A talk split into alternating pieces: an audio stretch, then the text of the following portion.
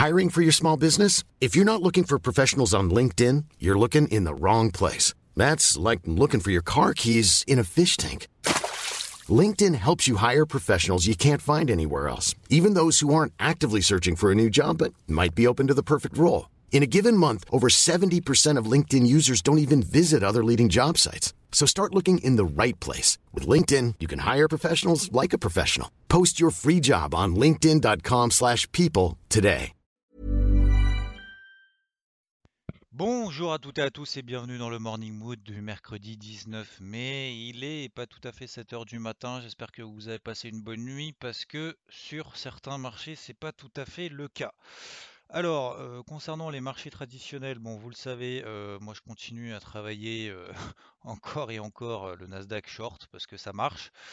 Preuve en est, donc j'ai partagé hier du coup un short sur les euh, 13 350, 13 325 autour de cette zone-là. Après échec sur les 13 400. 13 400 c'est la zone qu'on suivait en fin de semaine dernière, mais ça n'avait rien donné. Donc, enfin en tout cas le vendredi, hein. Le jeudi ça avait donné quand même quelques une petite centaine de points.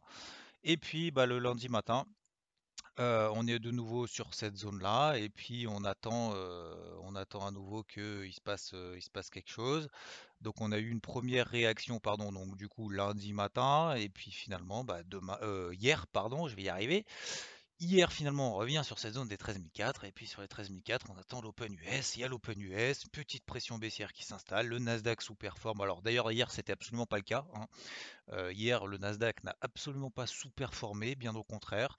Euh, il, était à moins 0,70%, le CAC moins 0,2, le DAX moins 0,07. Euh, le SP500 était autour des moins 0,85, le Dow moins 0,78. Donc c'était pas non plus la grosse, la grosse débandade sur le Nasdaq. Il a tout simplement suivi ses copains. Et puis bah voilà, ce matin finalement, on est 200 points en dessous. Donc voilà, encore un trade qui a fonctionné tout simplement. Alors ça fait l'objet toujours un petit peu de remarques en disant oh, bah oui mais pourquoi tu vends un support machin? Enfin non je vends pas un support au contraire je vends une résistance dans une tendance baissière depuis trois semaines voilà c'est juste une tendance baissière horaire donc euh, et c'est- la, la- la- la leçon de tout ça c'est pas pour dire bravo encore euh, bravo mais le but c'est en fait de comprendre que faut aller là où ça fonctionne jusqu'à ce que ça ne fonctionne plus donc, euh, c'est vraiment très important de continuer à travailler ces, accélérations-là, ces tendances-là, pour, euh, pour voir tout simplement les optimiser à fond. Parce que euh, ça sert à rien d'essayer d'avoir raison là où on a tort, et on sait pertinemment qu'on a tort, en tout cas pour le moment, où on s'épuise, on perd de l'argent, etc. On essaye de renforcer juste pour le sentiment d'avoir raison, alors que les trucs où ça fonctionne, finalement, on les lâche au bout de quelques points ou, au bout de une fois, deux fois ou trois fois, de trois trades. Bah non, ça fait trois semaines, on continue, on continue à le travailler. Alors, à un moment donné, oui, j'aurais tort. Et d'ailleurs, j'ai prévenu hier quand j'ai partagé du coup mon trade sur autour de cette zone des, des 13 300 à 13 350 à la louche. euh, bah à un moment donné, oui, je vais me prendre un stop, mais c'est pas grave. Bah, pour le moment, en fait, ça fonctionne. Donc, euh, le but, c'est pas d'enlever les erreurs qu'on fait. Le but, c'est d'optimiser lorsque ça fonctionne et de minimiser lorsque ça fonctionne pas. Et d'ailleurs, tiens, ça va me faire une, transition parfaite. Euh, alors, pour terminer là-dessus, sou- souvenez-vous hein, de aller là où ça fonctionne et se barrer là où ça fonctionne pas. Je vais en reparler juste après sur les cryptos. Euh, sur les autres indices, bah ouais, ça, oscille un petit peu. Alors moi, je suis pas, suis pas trop à l'aise. euh, je préfère le Nasdaq parce que c'est celui qui, fonctionne le mieux depuis trois semaines. Je l'ai répété encore hier soir. Donc, euh, voilà, sur le reste, je, je- je préfère ne pas non plus être exposé sur 15 000 indices, ça sert à rien. Autant être exposé sur un ou deux indices seulement, ça, me suffit pour le moment. Donc euh, c'est surtout si j'ai tort, euh, en fait j'augmente mon exposition sur quelque chose sur lequel j'ai tort, et donc en fait je fais simplement juste augmenter mon exposition finalement sur un indice qui pour le moment fonctionne. Donc autant rester concentré sur un indice. Si je veux mettre des tailles de position plus importantes, être plus exposé sur un indice, autant augmenter la taille des positions sur l'indice que je maîtrise, en tout cas pour le moment. À mon avis. Voilà donc voilà, globalement, en fait, sur les indices, on est en train de se chercher. On a le taux à 10 ans qui se stabilise, qui montouille, enfin, c'est montouille pas. Tant qu'on est entre 1,60 et 1,70, il n'y a pas péril dans la demeure. Le dollar continue un peu de baisser. L'eurodoll continue à monter dans la logique un peu de repli du dollar. Pourquoi? Parce que les taux ne montent pas, parce qu'il n'y a pas d'inflation, machin, etc., etc. Donc, ça favorise encore les. Les ça favorise encore, pardon, je regarde, je reçois des messages. Ça favorise encore du coup la hausse de l'euro contre le dollar, ça favorise encore la baisse du dollar, ça favorise encore plutôt la hausse du euh, l'or contre l'argent. Voilà. Et euh, ce qui est important aussi, notamment sur les indices, par exemple sur le DAX que vous tradez par exemple avec Rod, c'est ce qui est important, c'est de, en fait, de, de voir qu'on est dans des tendances neutres. Et le fait qu'on est dans des tendances neutres, qu'on soit dans des tendances neutres sur certains indices, utilisez-vous, par exemple, comme vous l'a partagé Rodolphe hier sur IVT, les bandes de Bollinger? En fait, les bandes de Bollinger, ça vous permet d'avoir une espèce de... Alors, je fais très simple, hein, attention, hein, je vulgarise, donc je simplifie, donc forcément, derrière, je vais probablement avoir des erreurs, je ne vais pas être tout à fait précis, mais le but, c'est de comprendre. Lorsque vous utilisez les bandes de Bollinger, c'est un mix entre la volatilité historique et l'écart type par rapport à la moyenne. Et quand vous voyez ce truc-là, ces bandes de Bollinger qui sont plates avec des bandes de Bollinger qui sont resserrées, bah, ça nous permet de dire que oui, effectivement, nous sommes dans un range et que potentiellement, on a plus de chances de réussite de travailler short la borne haute d'une bande de Bollinger qui est plate en horaire pour pouvoir travailler short à ce moment-là. Et à l'inverse, lorsqu'on arrive proche de la bande de Bollinger inférieure, qui est plate elle aussi, on n'a pas d'augmentation de la volatilité historique, ça veut dire qu'on y arrive doucement, et donc on aura plus de probabilité de rester dans ce range. Et c'est le cas depuis un moment. Et d'ailleurs, le DAX, Rod vous l'a partagé, autour des 13005 euh, par exemple, on est sur des bandes de Bollinger horaires qui sont plates, donc que ça soit H1, H4, etc., etc. Et derrière, en fait, ça donne après des replis quand même de 200 points dans la foulée. Voilà, 150, 200 points, etc., etc. Et en fait, on voit cette, la neutralité de ce range et on voit que les indices sont quand même, je vais pas dire du mal. Euh, ils n'ont pas. C'est un peu délicat en fait de trouver les mots parce que j'aime pas trop utiliser des mots, mais euh, trouver le bon mot, c'est un peu compliqué. Mais oui, on est toujours dans des tendances haussières. Mais on voit qu'à chaque accélération haussière, au-delà du fait qu'on fasse quand même accessoirement des nouveaux records annuels, hein, cette semaine on a fait des nouveaux records annuels sur le CAC hein, par exemple, bah à chaque fois on met des bougies rouges derrière quand même. Hein. C'est quand même euh, c'est quand même poussif. Le Dow Jones, bah oui ça remonte, mais c'est derrière ça rebaisse tout aussi vite, etc. etc. Donc c'est pour ça vous avez ce type de stratégie qui, peut être intéressante donc après, objectif Nasdaq, j'ai en première zone sur les 13 120, 13 130 autour de la zone dans laquelle on est aujourd'hui, là ce matin. Ça fait 200 points depuis l'entrée encore d'hier, encore 200 points. Et bah oui, on peut aller chercher, pourquoi pas, beaucoup plus bas. Voilà. En tout cas, pour le moment, je n'ai pas de nouvelle entrée short sur le Nasdaq à proposer ou à partager, ou même moi, pour moi, à prendre.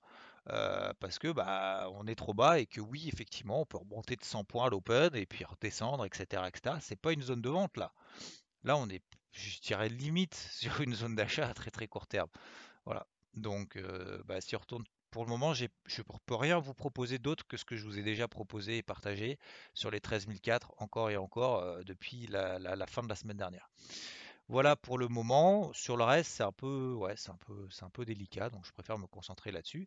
Et là où c'est un peu plus touchy, c'est sur les cryptos. Alors tout s'effondre, euh, toute chose étant relative comme toujours, hein, toujours un petit peu de recul. Alors, euh, je vais le faire en trois points. Premier point, d'abord, je rappelle que le Bitcoin, c'est c'est pas la référence, c'est plus la référence, c'est plus la dominance.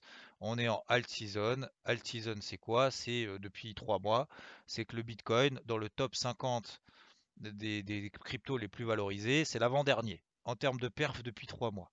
Donc, euh, ça, fait un moment qu'on en parle. Hein. Ça fait un moment qu'on le dit. Ça fait un moment que le Bitcoin je vais pas dire qu'il est tout pourri, mais pour faire simple, il est complètement délaissé par rapport à d'autres, comme par exemple l'Ethereum qui a fait x2 entre temps, et le Bitcoin lui avait fait 0.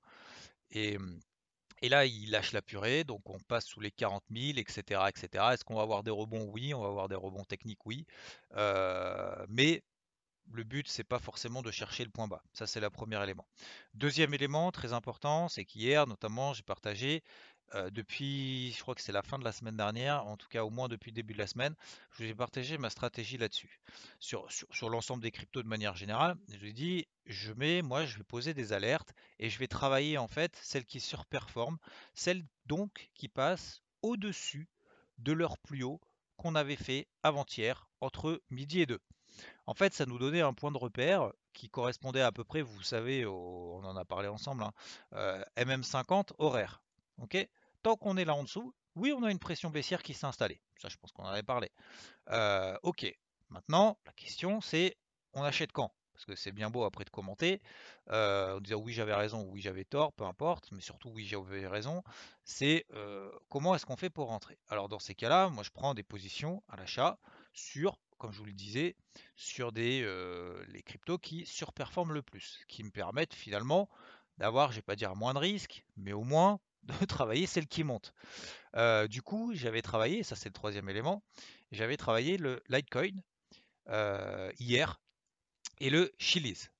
Donc pourquoi j'avais travaillé ces deux-là? Eh bien parce que c'est les deux qui dans la nuit m'avaient donné en fait des éléments positifs en passant au-dessus de leur plus haut. Et j'en avais un troisième qui l'a donné un peu plus tard, c'est notamment le Ripple dont je suis sorti. Euh, le, Ripple qui est lui repassé au-dessus des 1,60 etc. Il avait tapé les 1,70. J'avais pris une petite position d'ailleurs que j'avais pas partagé mais peu importe. Et, et, finalement ce matin il rebroute et il retourne en range. Ce qui est très important dans ce type de truc, et ça je voulais partager si vous êtes notamment sur IVT, je vous ai dit hier soir, avant de me coucher, Chili's, ça part pas, je coupe. Ça ne part pas, je coupe. J'ai aucun intérêt de se dire Ah non, je vais pas faire une perte, machin, etc. Non, j'ai coupé en perte hier soir. Pourquoi? Parce que ça ne partait pas. Faut que ça parte tout de suite. Quand ça surperforme, faut que ça parte tout de suite. Il n'y a pas trop de liquidité sur ce truc-là, machin, etc. etc. Euh, donc, euh, donc voilà, je préfère sortir là-dessus. Deuxième chose, Litecoin, on repasse Pareil, on réintègre le, niveau finalement euh, que je surveillais. Derrière, ça partait un petit peu, on partait au-dessus des 290 dollars. D'accord? Donc je vous rappelle que c'était les plus hauts de midi et 2 de lundi. on passe au-dessus, 295 dollars, bim, je paye, on fait 320. Je me souviens de ce qu'on a dit. MM50 horaire, ok, on passe au-dessus de la MM50 horaire, ça c'est positif, ça c'est bien, j'aime. Ok. On est sur une grosse zone support daily. Ok. J'ai un signal H4. Ok. J'y vais. Par contre, qu'est-ce qui se passe après? Ben Après, on réintègre finalement euh, la MM50 horaire, premièrement. Deuxièmement, me dit, ok, sur l'ensemble des cryptos, il n'y a quand même pas grand-chose qui part. Bon, ben c'est pas grave. Je coupe la position, léger plus, donc léger gain, on va dire, au cours d'entrée. Bah voilà, j'ai pris une petite perte sur Chili's, j'ai pris une petite perte sur Litecoin, mais je n'ai pas, souvenez-vous de ce qu'on a dit sur le Nasdaq, je n'ai pas insisté là où je n'ai pas raison. Ce n'est pas grave. Je coupe, je passerai à autre chose. J'ai d'autres cryptos un peu à droite et à gauche, mais peu importe. Mais en tout cas, sur ces nouvelles prises de position là, je n'ai pas pour le moment euh, insisté plus que ça. Donc aujourd'hui, maintenant, ce qui vous ça, je pense que c'est vraiment très important. Et maintenant, je termine avec ce qui va nous intéresser. Ce qui va nous intéresser, c'est comment rentrer en position là-dessus. Et eh bien, on va continuer de la même manière. Je vais, par contre, au lieu de prendre des niveaux H4 par rapport au plus haut de lundi, parce que si je prends des niveaux H4 par rapport au plus haut de lundi, ça fait quasiment 20% par rapport au niveau actuel. Voilà, donc je ne vais pas attendre 20% de hausse avant de commencer à rentrer. Mais je suggère, alors pour le moment, j'ai pas d'éléments précis parce que là, on est dans une purge. Hein. Donc dans la purge, pendant le mouvement où tout le monde est en train de s'exciter, on peut perdre 10, 15, 20%, même si je pense pas qu'on les fasse. Euh, sur certaines cryptos, on est simplement sur des MM20 haussières daily. Je pense au Ripple.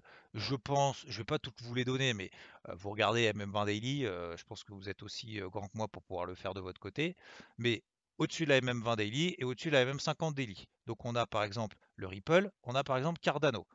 Euh, la troisième, on a par exemple l'Ethereum qui est en train de revenir sur la MM50. Alors oui, on perce effectivement les supports. Sauf que vu qu'on est dans une phase à chaque fois euphorique, qu'on passe euh, fin avril, je rappelle fin avril, début mai, en trois semaines, l'Ethereum a fait x2. x2. Donc oui, effectivement, on peut corriger derrière de manière violente, tout aussi violente que les remontées.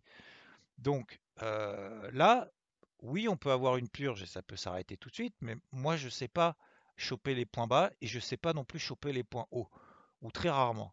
Donc, ce que je fais, c'est j'attends qu'on ait des signaux de retournement et ces signaux de retournement, je les adapte en fonction de l'unité de temps qui, moi, m'intéresse, en fonction de ma disponibilité mon envie de le faire.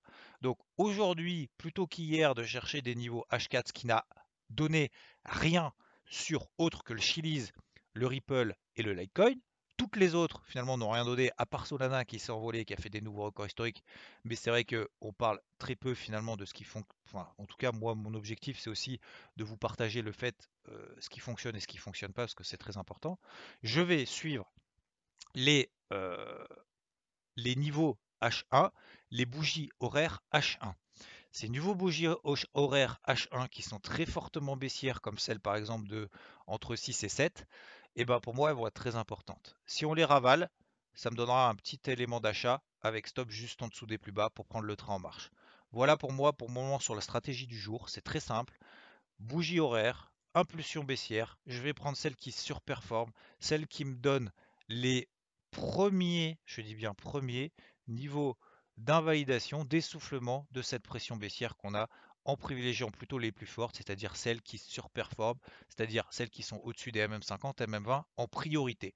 Voilà pour moi pour aujourd'hui. J'essaye de faire en même temps très complet, très simple et en même temps j'espère compréhensible euh, pour des stratégies concrètes, pas pour euh, du blabla, euh, ça baisse, je vous l'avais bien dit, ou ça monte, je vous l'avais bien dit. Là le but c'est voilà, c'est de réagir. là on est dans le, dans le, dans le nerf de la guerre, si j'ai envie de dire, dans le, dans le sujet donc c'est maintenant qu'il va falloir bien gérer son exposition de la même manière que voilà, on suit effectivement aussi toujours l'exposition short sur le Nasdaq, bien évidemment, mais ça c'est autre chose, c'est fait, c'est fait.